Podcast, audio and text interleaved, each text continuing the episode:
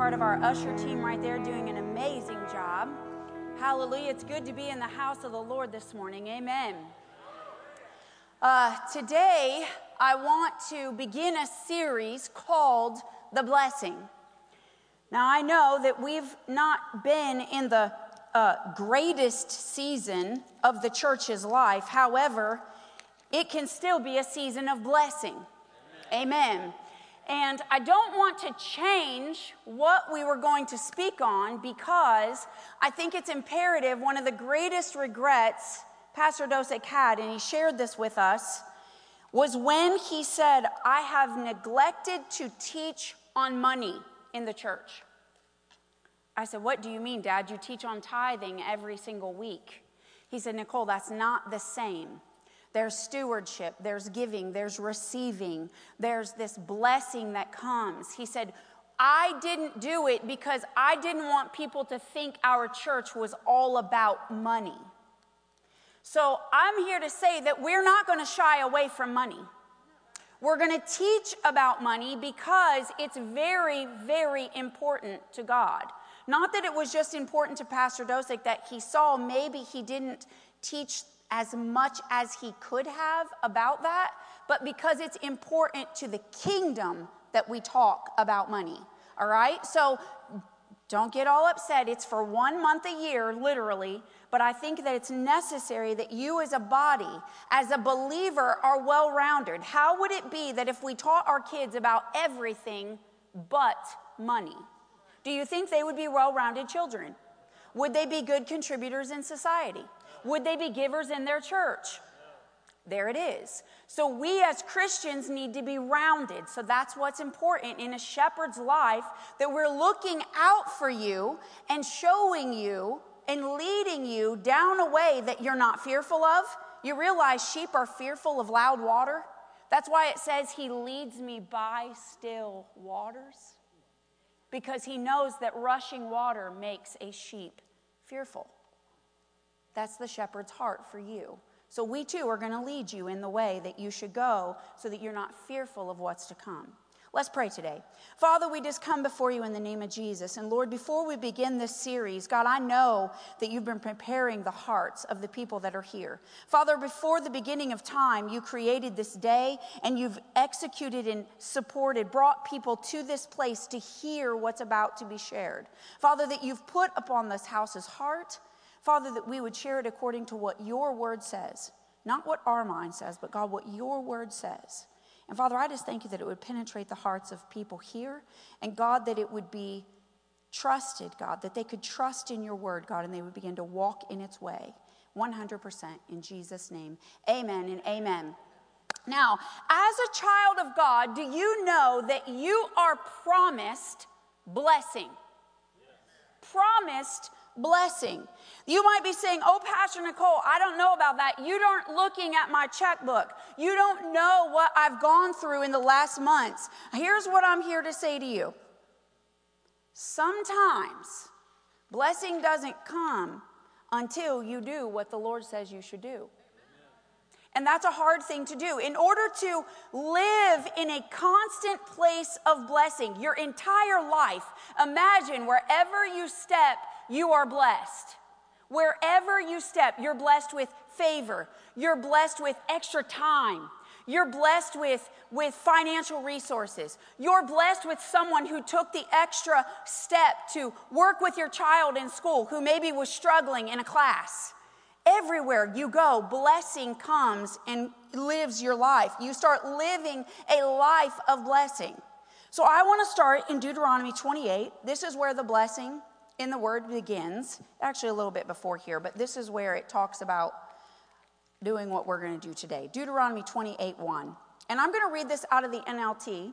It says, If you fully obey the Lord your God and carefully keep all of his commands that I am giving you today, the Lord your God will set you high above the nations of the world. You will experience all these blessings if you obey the Lord your God. Your towns, your fields will be blessed. Your children and your crops will be blessed. The offspring of your herds and your flocks will be blessed. Your fruit baskets and bread boards will be blessed. Wherever you go, whatever you do, you will be blessed. The Lord will conquer your enemies, not you. The Lord will conquer your enemies when they attack you. They will attack you from one direction, but they will scatter from you in seven. The Lord will guarantee, guarantee a blessing on everything you do and will fill your storehouses with grain. The Lord your God will bless you in the land that he is giving you. We just learned from the scripture that blessing comes when you and I obey. If we want blessing to overtake us, and I think we do, do we? Then we have to apprehend what God says is ours apprehend, possess, lay a hold of what God said is ours. And if God says that it's ours, He's not a man that He should lie. He only tells the truth. And it must depend upon your and I's responses to what we apprehend. Am I right? Why do you think it's called only believe? Because if you can believe what the word says, it can be yours. Notice that God wasn't looking for a portion of obedience from his people. He was looking for full obedience. A couple weeks ago, I said to delay is to disobey. How many times does the Lord have to ask you to do something? To walk in the way of the Lord. How many times do I have to ask my toddler to pick up those toys? And they look at me and they, mm, they think about it before they say no. And then you go, you know, we sing the song, clean up, clean up, everybody's got to clean up. And we try to get them in the mindset of doing what I asked them the first time. But there comes a line that I finally look at them and say, I'm going to talk to you one time. You need to pick up those toys. And if they don't, there's going to be a correction. If you read further on into Deuteronomy, it is cursed if you do not. Cursed if you do not. So you get blessings if we do, and cursing if we don't. It's that simple. Life is full of choices. We either choose good or we choose bad. Saying yes to everything that the Lord asks us quickly, quickly. Listen to this. This is what a commentary said about disobedience. Disobedience is simply a refusal some people don't look at disobedience as a refusal. They just say, well, I didn't want to do it. No, it's a refusal to submit oneself to the will or the word of God. You're refusing to submit. And the root cause of this disobedience is sin. And sin is connected to the human heart. It inclines the human heart to disobey and become self reliant. Woo! Self reliant is sin and disobedience. When you think that your way is better, you become disobedient here in your heart. And when you do that, you don't obey God's word because you believe your way is higher than the word of God.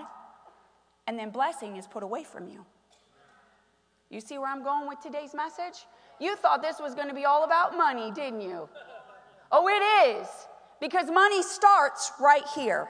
Your heart is connected to your obedience.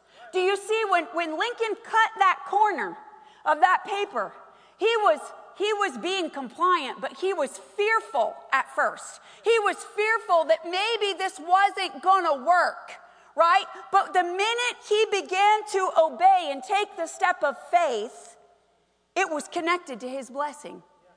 But if he never would have cut the corner, he never would have received the blessing because God had told him what it was going to take to get more.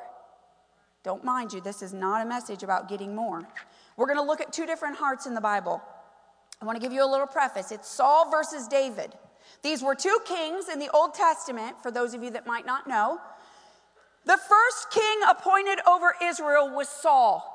Oh, he was good looking, the Bible said. And it said he was courageous. Oh, he was in the beginning. He began his reign in obedience. Oh, but he ended his reign in disobedience. because he started to build inside of him little tiny pieces of pride and self reliance. And he started to think that God needed him and he didn't need God. I'm just going to be honest with you. He began to listen to the people that he was leading instead of listening to the God that was leading him to lead them. Let me reassure you, congregation, sheep, God has commissioned someone to lead this church. We will lead, but in no way, shape, or form will we be leading according to what you ask us to lead by. We will only listen to the word of the God and lead you through that word, and it will purpose the right place for you and the right safety for you. Because sometimes you might not be able to see what is best for your life. But God's already foresaw the end from the beginning. And as long as we are listening to Him, then I ask that you listen to the shepherd that He gave and put over your life. For we mean you good. Good. Saul lost track of that. He started listening to the people and what they wanted. They thought they knew more than God. See, sin had begun to breed in their heart through pride and self reliance.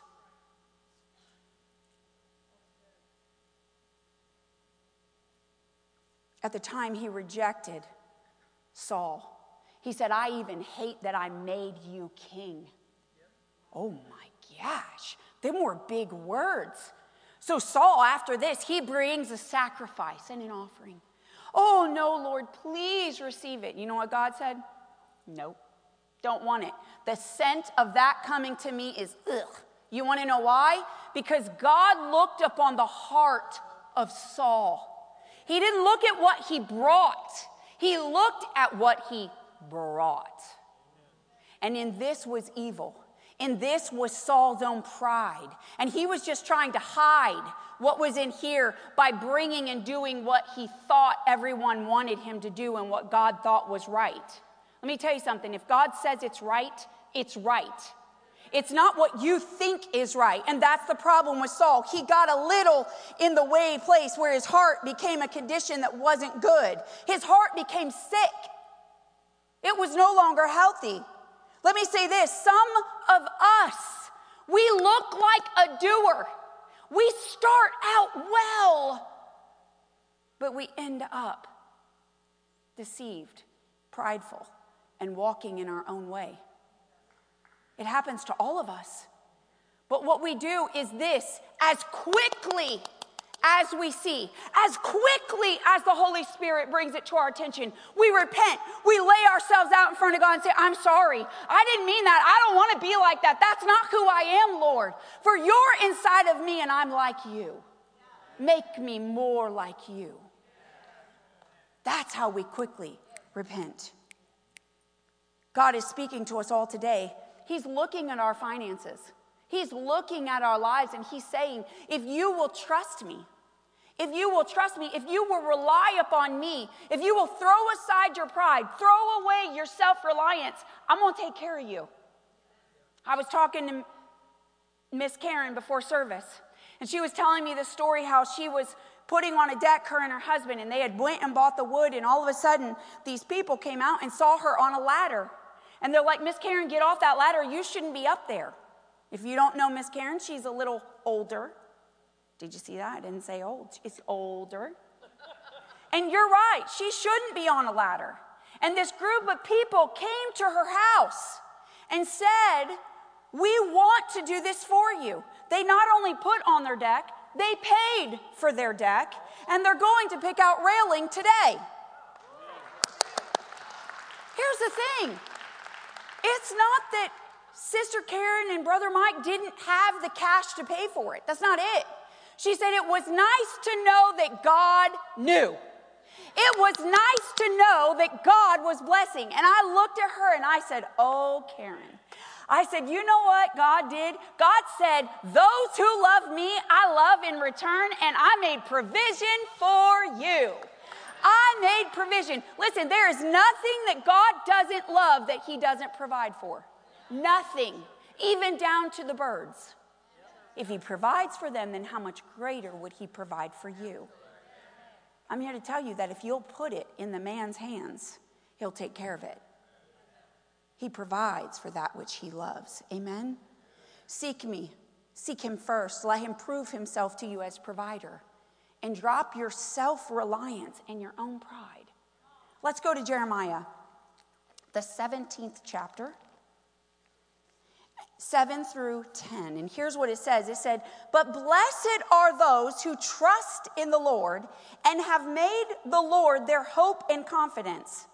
They are like trees planted along a riverbank with roots that reach deep into the water. Such trees are not bothered by the heat or worried about long drought, months of drought. Their leaves stay green and they never stop producing fruit. You get that? You never stop making more. You never stop having enough. In fact, you have enough to give to others because it never stops producing fruit. The human heart is the most deceitful of all things and desperately wicked. Who really knows how bad it is? Whew. But I, the Lord, search all hearts and examine secret motives. Oh, see, you can't you can hide motive from man but you can't hide it from God. I give all people, oh, all people their due rewards according to what their actions deserve. That's a strong word right there. Sometimes when you just take and read it in a different translation, it just becomes real. Like it just blew up in my face. I'm like, oh my goodness. Listen, God knows it says this the word says, blessed, well off, happy is the one who trusts in the Lord. Not in man, not in the market, your stock market, not in where you got your investments, your retirement, your 401k, not in the interest rate that your CD's paying. I'm telling you that God's saying that if you'll put your trust in me, tomorrow all of what you have could be gone. Every bit of literal physical sense of money could be gone. Do you understand that? And everything be determined that all we have is to trust in God. I think we should just take our losses now, don't you? I think we should just begin to put all of our trust and our confidence in who God is now.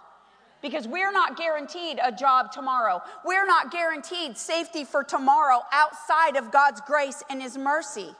For it's in Him that we live and move and have our being, not in our jobs. Then there's the next heart of a king. His name was David.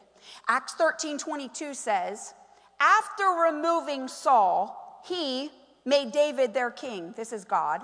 He testified concerning him, I have found David, son of Jesse, a man after my own heart Listen to this. He will do everything I want him to. See, heart connected to obedience. You can't separate them. You can't separate them. And if you do, it brings wickedness. That's the point. The only way this works is good heart, evil heart.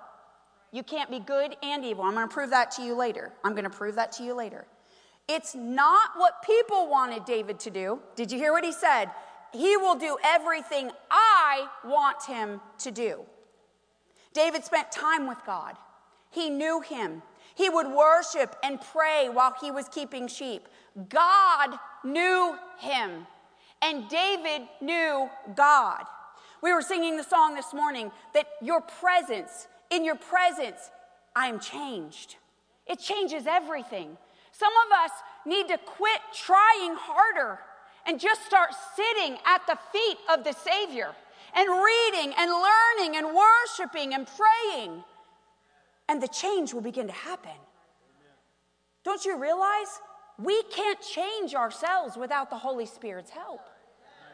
It's in His presence. It was what Pastor Javed said last week. In His presence, there's provision.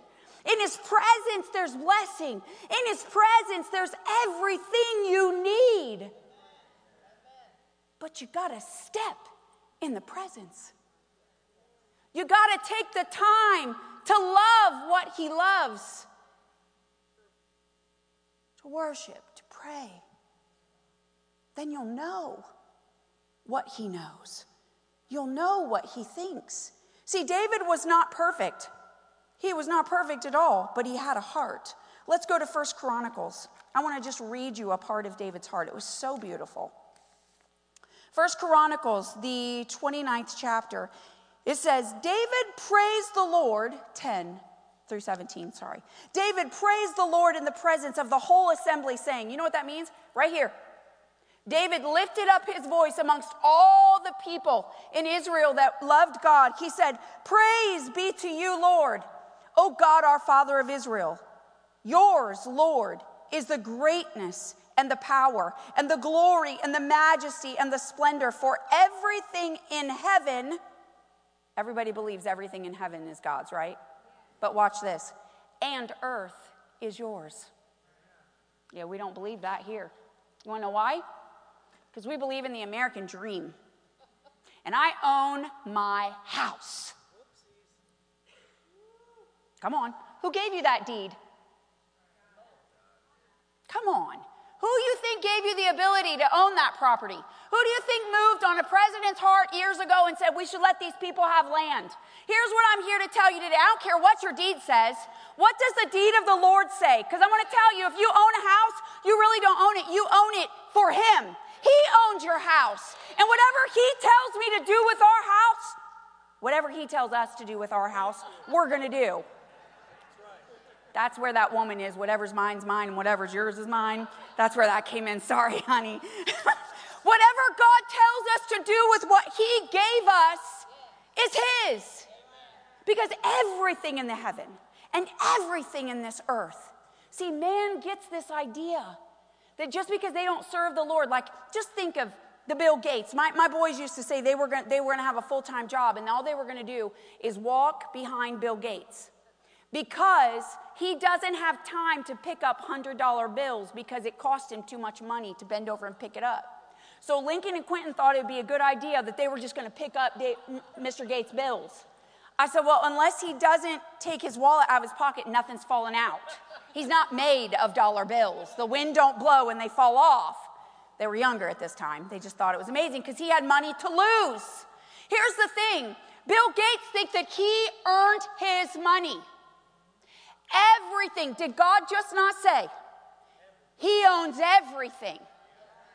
Some of you that got a beef because sinners have more money than you, there's a reason they got more money. It's okay. It's all right. It may be that some of them are wise, but some of them are using godly principles. Hear me out. Some of them are wise and they're using what's already been written in this word. Listen to what he says. It says, Yours, Lord, is the kingdom. You are exalted as head over all. Wealth and honor come from you. Did you just say wealth and honor come from you? Huh? There's people that aren't Christians that have wealth. Oh, but it says that the wealth of the sinner will be laid up for the Christian and you get it. God gave it to them so they could give it to you. You are the ruler of all things. In your hands are strength and power to exalt and give strength to all. Now, our God, we give you thanks and praise your glorious name. But listen to this. This is why David has a heart after God. Listen to this. Those are that's praise. That's just worshiping who he is and what he's done. But listen to this. But who am I? And who are my people? That we should be able to give as generously as this. Everything comes from you, and we have given you only what comes from your hand. For we are foreigners and strangers in your sight, as we as were all our ancestors. Our days on the earth are like a shadow without hope. Lord, our God, all this abundance that we have provided for building you a temple for your holy name comes from your hand, and all of it belongs to you. I know, my God, that you test the heart. Ooh. You test the heart and are pleased with integrity. All these things I have given willingly with honest intent. David must know that God is examining his intentions. God must know that his heart, David must know that his heart is on display. Not to the people, but he's teaching the people. He's teaching you through this scripture as I'm speaking to you that God is looking at what He gives you. When you give it back to Him, what is the intention of your heart when you give? And now I have seen with joy how willing your people are here, having given to you. What a heart! What a heart. Here's what I want you to identify that David was not perfect, and they were giving money to the building of the temple. And we're going to get into that later. But David had sin in his life. David, in case there are those of you that don't know, David looked upon a woman bathing, and she was married. And guess what? He went and got her and had an affair. And then, as if it wasn't enough, he could have just stopped there. No, he had her husband killed in battle so that he could have her and no one would know that he had the affair. That's pretty sinful, right?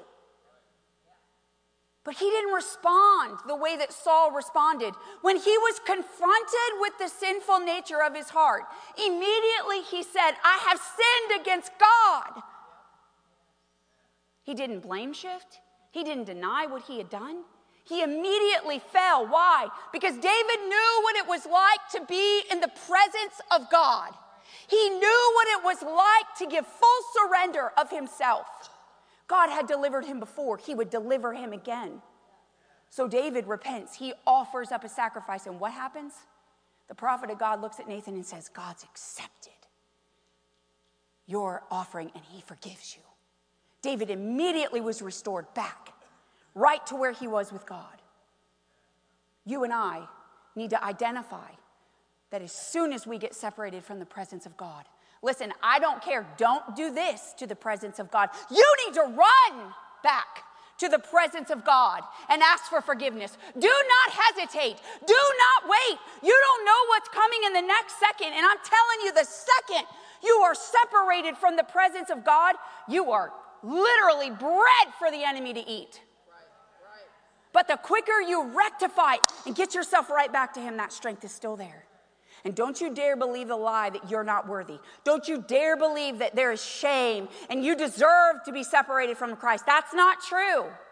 Jesus paid the price so that you could come boldly, so you could live next to Him in His presence every day. Quickly, do not delay. David had a different heart than Saul, and God knew what was inside of it. You know, I think when it came to blessing, David understood that all things come from God, and everything he was giving back went back to him.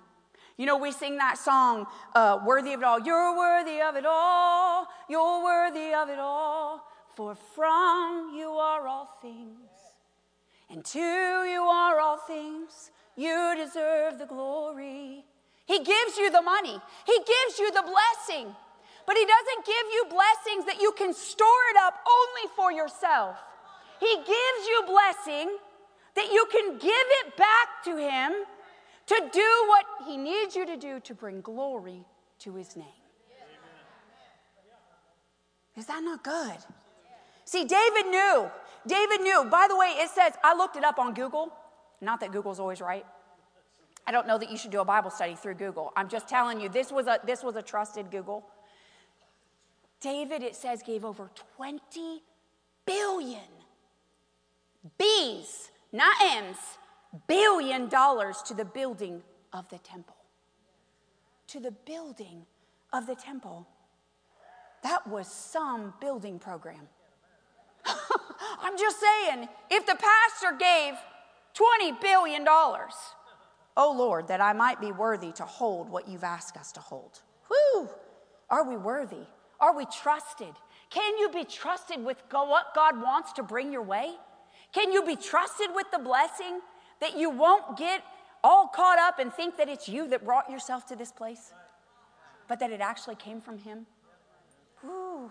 Blessing comes to you and I through obedience to the Lord's ways. And God uses different sources to get blessings to you but He is the ultimate source of that blessing.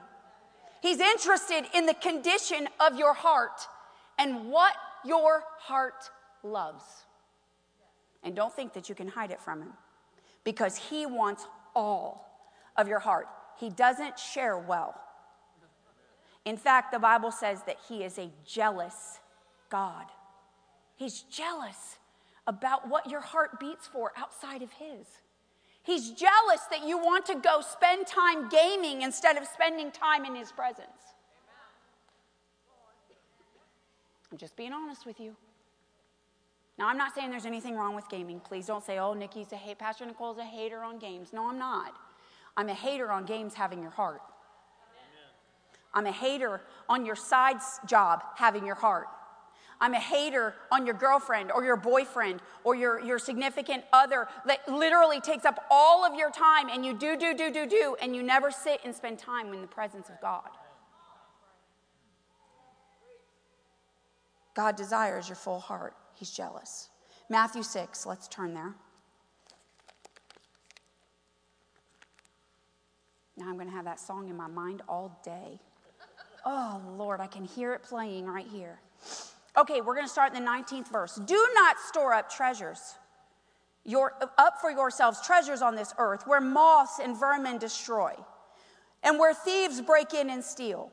But store up for yourself treasures in heaven where moths and vermins do not destroy and where thieves do not break in and steal.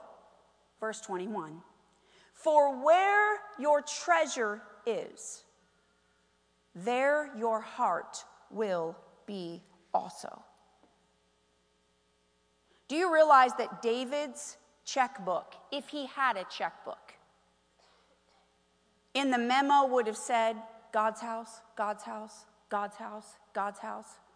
So the people of Israel can worship, so the people of Israel can pray, so the people of Israel can be in God's presence, because in the presence is where they're changed. See, David's heart moved and beated for God's. He longed to be with God. He longed to be in the prison, in the presence of God. And so David's checkbook, if you opened it up, that register would say everything of where his heart went. If you and I opened up our check register, our Chase online account, and said, see all transactions, would your heart be in the fast food? Would your heart be at the buckle? Uh, for all of you that don't know, that's a women's clothing shop. I'm not speaking to any of you. I'm speaking to myself. And by the way, Josie, you need to keep your mouth shut because Josie works at the buckle, so she knows how much we spend at the buckle. What are you sharing your heart with? What does your checkbook say?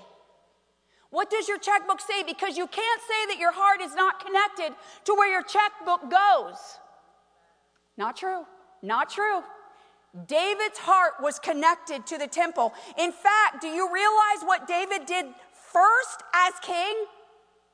The very first thing he did was he said, We're going to get that ark. That ark, which holds the covenant, which holds the Ten Commandments and the presence of God, has got to come out of the Philistines' hands and come back home for Israel. It belongs here. He knew that the presence of God belonged with the obedient people of God. So off he went. You know what it did? When the presence of God was with evil people, it cursed them. The Philistines didn't want it no more. They're like, you know, you put that thing on and you ship it, put some cows on there, and you ship that thing back to those people. We don't want it, and don't touch it, because everyone who touches it, they die. They had tried. And then it went to the next house. But guess what? Those people weren't holy, they weren't consecrated. They lost people along the way, and they're like, we don't want this ark here. So Obed, Obed, it finally gets taken. But David doesn't have the temple built yet. It's not ready because God's going to tell David that I don't want you to build the temple. Oh, oh, oh, oh. Not only, not only is your heart where your treasure is? But David's response to God when he said, You're not going to be the one to build it. Oh, David didn't go, You know how much I've given to that building program. Let me tell you something. I didn't get the electrical outlet I wanted. I didn't get the carpet I wanted. They didn't put that new coffee machine in the way I wanted it. David said, I'm just saying, by the way, your coffee machine is on the way. For those of you that don't know, we can't get it any earlier than December. And what they tell me is it's bigger and better and quieter and faster than any other machine they've ever had. So that's a good thing. The line should be smaller. It's fine. Here's the deal David didn't get all uptight, but God said to him, I don't want a man of war building the temple. I want a man of peace. So I'm choosing your young boy, and he's going to be the one to build the temple. And you know what David said? Okay. Okay. Don't worry that I just gave my entire life to you and my heart and everything else and all of my money $20 billion because it all came from you. It all goes back to you. That's the heart. That's the heart of David. That's what this church is. We have the heart of David. We know what we own, and that means nothing. You and I own nothing. He owns it all. Amen. Amen. Mm. David goes out, gets the presence, and brings it back. But when the presence, when the Ark of the Covenant was in Obed's house, guess what happened? Let me tell you something. When you obey the kingdom of God, when you obey his statutes, when you start walking in the way of the Lord and your heart is right before him with no ill motive, no ill intent, not looking at what people want you to do or what they need you to do or where they think you should spend your money, but you do it according to his will, the blessing of God will overtake you. And David's like, oh, now we getting it back. That blessing is coming right here in this temple, right here and they bring it back. And remember how he's praising God for the temple, and his wife gets mad because he praises till his clothes falls off. That's not exactly how it worked, just by the way. He had a loincloth on. And what, no, I'm serious. I'm serious. I read a commentary in a documentary about what they did back then. And the reason his wife was mad is because she was looking down from the palace. And along with the ark, they put a whole lot of virgins to lead in the procession. And David was dancing a little too aggressively, and she thought he was trying to do it so that people could see him. I'm just telling you, you have to read it. The point is, the point is, she was trying to view and to judge David's heart at that moment. But we know it wasn't David's heart for his loincloth to flop open and the virgins to see him. It wasn't. He was happy that the presence of God was coming home and that he could worship every day and that he could go to the holies of holies and ask, Do you see? You and I in the Holy of Holies without a loincloth. Just put some clothes on, would you? Okay, okay, let's get back on track here. Where are we at? I don't even think I'm in the right chapter. I don't even know where I'm at. Anyway, 22 and 23, we're in Matthew, right? Six. Oh, yeah, my page turned. That's what it was. All right, let's go on down. The eye is the lamp to the body, and if your eyes are healthy, your whole body will be filled with light.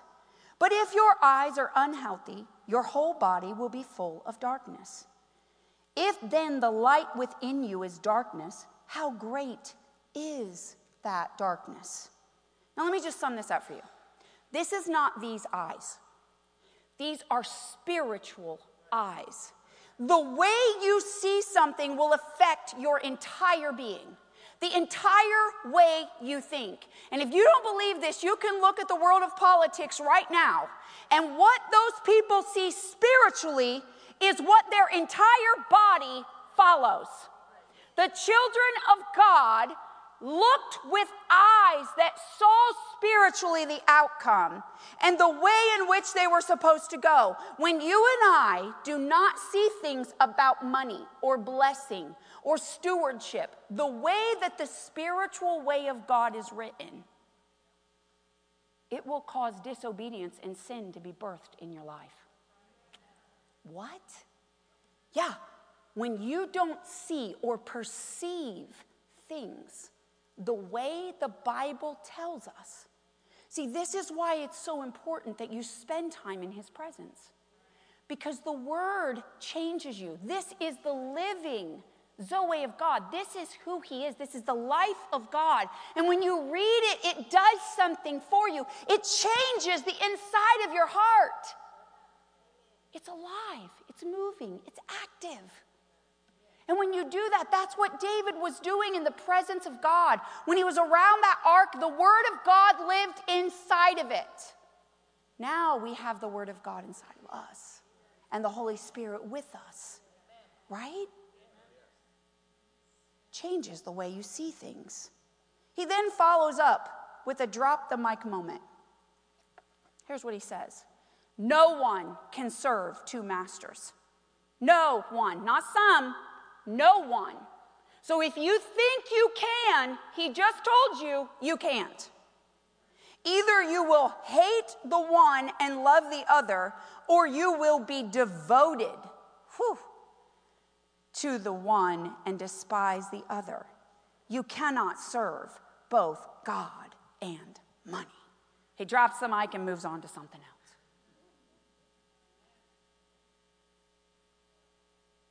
We must be careful with our heart. God knows more than you and I know about it, and He knows you can't do two things. And you think you can. You think, no, no, no, no, I'm just gonna take this second job at night just for three or four months. It's fine. And then they call for your Sunday. And then they call for your Wednesday night. And you're no longer in small groups, and you're no longer in church on Sunday. And then this pretty little boy starts working next to you because you're a waitress, you're, you're just hauling it. And he starts working with you. And you know what? He just starts telling you how nice you look and how hard you are working. And you know what? Your husband just don't tell you those beautiful things anymore. He just don't tell you that. All you guys talk about, you argue and fight about money because there's never enough, never enough, never enough. And before you know it, your marriage is on the rocks because you couldn't serve money and God. All God wanted you to do was serve Him, and He was going to take care of you. You see how it just starts pummeling out of effect. That's what happens. That's what the enemy does. So we're going to start closing. John 12, 1 through 8. I know. Did you boy you thought I was done, didn't you? You thought I was done? I'm trying. Not succeeding. All right, here we go. Finaling up. Six days before the Passover, Jesus came to Bethany where Lazarus lived, whom Jesus had raised from the dead where a dinner was given in Jesus' honor, and Martha served. While Lazarus was among those reclining at the table with him, then Mary took a pint of pure nard, an expensive perfume, that she poured and she poured it on Jesus' feet and wiped his feet with her hair. And the house was filled with the fragrance of her perfume. But one of the disciples, one of his disciples, Judas Iscariot, who was later to betray him, objected. Why wasn't this perfume sold and the money given to the poor? It was worth a year's wages.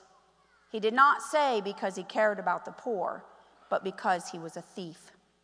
As keeper of the money bag, he used to help himself to what was put into it. Hmm.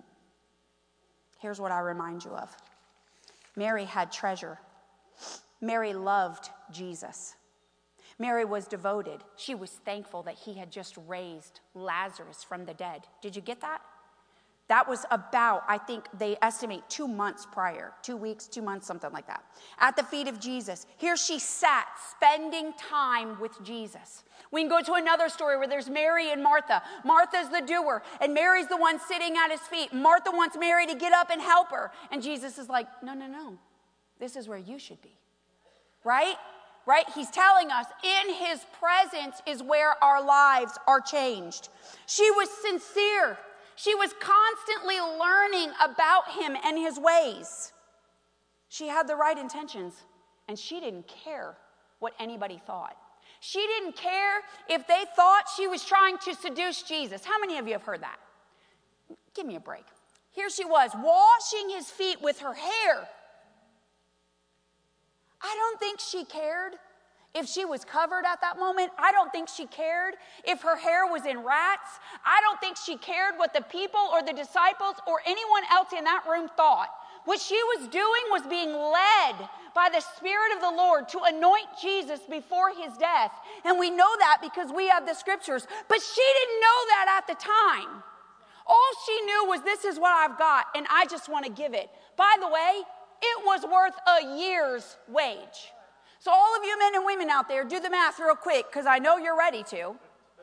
How much do you make in a year and pour it out and not be able to put it back? That's a lot. Mary's treasure was where her heart was at the feet of Jesus. There was nothing. Why didn't she use this for Lazarus? Did you ever think of that? This was something you did in preparation for a burial. Why wouldn't? When Lazarus had been there for already, what, three or four days, he already stank. She didn't put this over his body, but she did over the feet of Jesus. I think it was just for this story, just for us. And then you have Judas on the other hand, who was the opposite. He was with Jesus for three years. Remember those hearers? They hear the word, but they don't do. But they want everybody to think they're doing. So they do the right thing. They try to give the right thing because people are watching. Try to give in every offering so you can see. I know it sounds crazy. That was Judas. But his motives and his intentions were bad. They were bad, and it revealed itself in the end. He wasn't worried about the poor, he loved money. Do we love money? Do we? Do we love the security it brings? Come on. I am talking to myself. I am so talking to myself. I'm the budgeter in our house. And buddy, when I can tuck back 200 bucks, I feel like I arrived. I'm like, yeah. Clothes didn't take it, sporting events didn't take it, new shoes didn't take it. $180 for shoes. Are you crazy right now? Little blondie right there going, What, me? Yeah. I remember my dad, I, there was this pair of jeans. I'll tell you this, then we're going to close, I promise. My dad, he said, I came home, I wanted this pair of jeans. They were Z. Cavariccis. I know. What in the world? I don't even know. They came from a store called Deb's in the mall. Tell you how old I am. And he said, Well, sure, I'll give you some money. He gave me 30 bucks for a pair of jeans. I said, Dad, I need more. He's like, no, that'll get a pair of jeans. I said, no, Dad, these jeans are $75. There's the Cavariccis. He said, I don't care what they are. Ain't no pair of jeans worth $75. Here's your 30 bucks. Take it. So guess who got a job and started paying for her own jeans? Because I had a pair of the Cavariccis and I wore them every day. They could stand up in my room by themselves because they never got washed, ever, ever. Listen, not very much though, you know it. Can our hearts be bought? Is my question for you today. Now more than ever, it's important that our motive for giving and serving God is sincere. It's got to be sincere, church. Because our hearts are connected to obedience, and obedience is how blessing comes. Only then does the blessing of God flow from Him to us and to others if we obey. Judas was concerned about what he could get from Jesus. But Mary was consumed with what she could give. Could we waste it all on Jesus?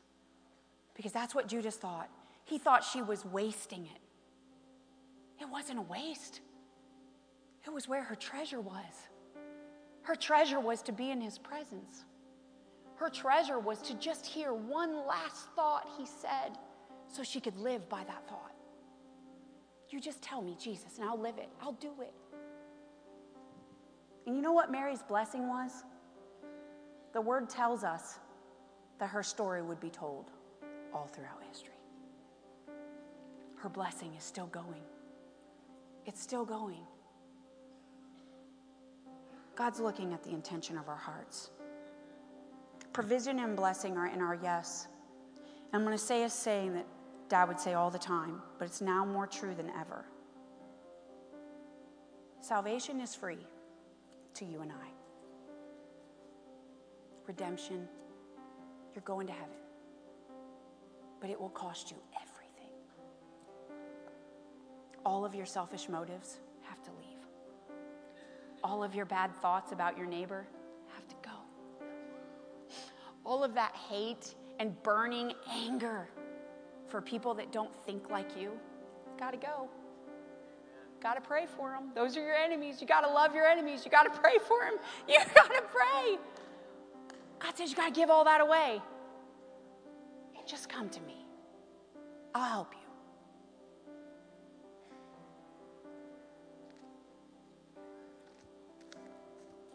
Maybe there's some of you today here that have not made peace with God.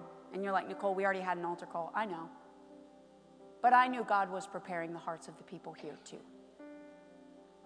Dakota didn't know what was planned for today. He didn't know that the entire message was about the heart. He thought it was about money.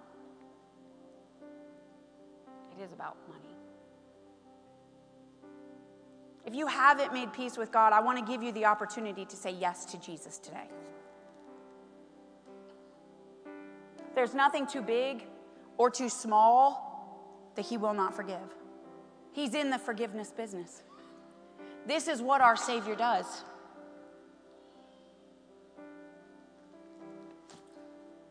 God's not looking for a portion of our heart, church.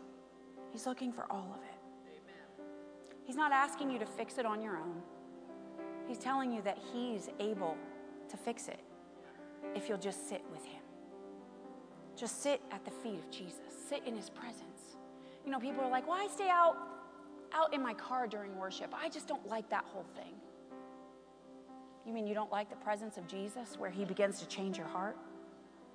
It's a little painful sometimes. I want to give you the opportunity today. And I'm not just speaking to unsaved people here today, I'm speaking to the Christians. That you started out in obedience. But along your way, just a little bit of that self reliance has come back just a little bit of that pride that says, You got this, you can do this on your own. Take a few more hours. It's to be fine. You're making $26 an hour for that overtime. It's amazing. While your wife and kids are at home, growing up without you. That's not God's plan. God's plan is to give you more than you can ever think or imagine, to bless you abundantly above and beyond what you can think. that's who God is. That's the God we serve. Stand to your feet this morning. If you're here today and you're like, Pastor Nicole, I started out right, I really did, but I've just gotten off track. This whole economy things just drove me crazy, and I, I, have been doing the checkbook balancing, and I just don't know where it's all going to come from, and I don't understand. So I took a second job, I took a third job. I've been working on Sundays, and this is the first Sunday I've been here in six weeks. Give your whole heart to God. Your whole heart. I promise you there will be enough. I promise you that He's a God of more than enough. Mom just said, yeah, and I heard her story last week. She, got, she was sitting in this, in this service, and she, that thing about those brick little people that needed to be bought out of slavery came up in Pakistan. And mom said, okay, God, I'm going to give you this much. He said, no, you're going to double that. And she's like, no, maybe I'm not. And he's like, no, you're going to double that. And you know, mom after losing dad, that's the first thing you do is you check your security level. You check your finances. You check them twice. She just made a wage, now she makes half her wage, right? You check it. She said, But I gave it, Nicole. Guess what? That exact amount that she kind of struggled with, but she obeyed, was sitting for her. In a check in the mail? How'd it come? Check in the mail came. And guess what God says? I'm going to provide for you. You do what I tell you to do, and when you do that, I'm going to move. God's going to do it. Cut your corner off. Cut your corners and watch God explode what you have. The laws of God do not return void if you'll use them with the right heart. If you're only doing it to get, it's not going to work. But if you're doing it because you believe everything you own is rightfully His, then give it and watch Him fix it. If that's you today, I want you to come. I want to pray with you. Pastors of this church, we're going to pray with you. We're going to recommit our lives today. If there's anyone that says, This is my heart, and right now it's just not in the right place, and I want it to be, is there anyone? Anyone? Listen, I don't think a prophecy came, a word of exhortation came forth today without there being someone in the house. So if you're wrestling, this is for you. God has made a way for you to get it right today. I'm casting the net.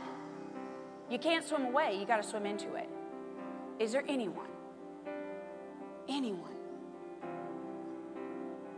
Yes, yes, yes. Thank you, thank you, thank you for answering the call. Thank you for saying yes. Yes, yes. Uh, about two and a half weeks ago, uh, I was informed that on the 31st of December that my position would be taken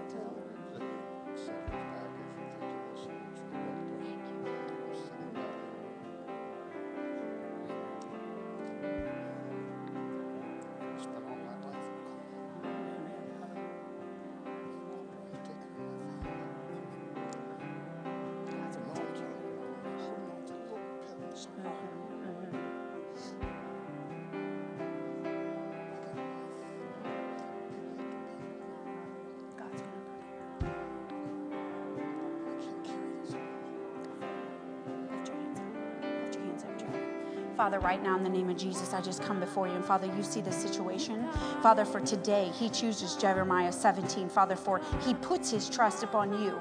And Father, you will start to move on his behalf. Now, Father, I thank you for the favor of the Lord and this pension and all this thing that you've done. But God, I ask you to begin to show yourself. Show yourself to Joe and this family, Father, about what you can do and what you have already done in his stead. Father, for he needn't be worried. He needn't carry the weight of this, Father, for you have carried it. For everything comes from you and goes back to you. In Jesus' name. Now, Joe.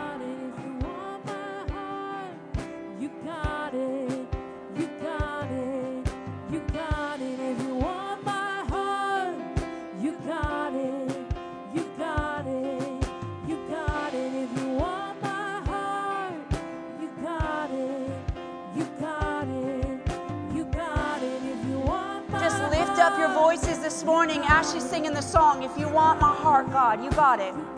Come on, lift up your voice this morning. You got it. You got it. If you want my, heart, come on. Father, you can have a heart. You got everything, Lord, in it. Look at our intentions. Look at our motives, God, for we give it to you. Father, for we know blessing only comes from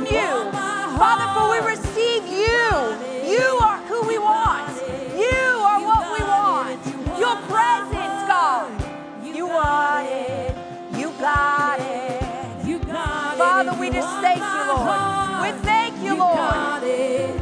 You got it. You got it. Oh, Father, we just thank you, Jesus.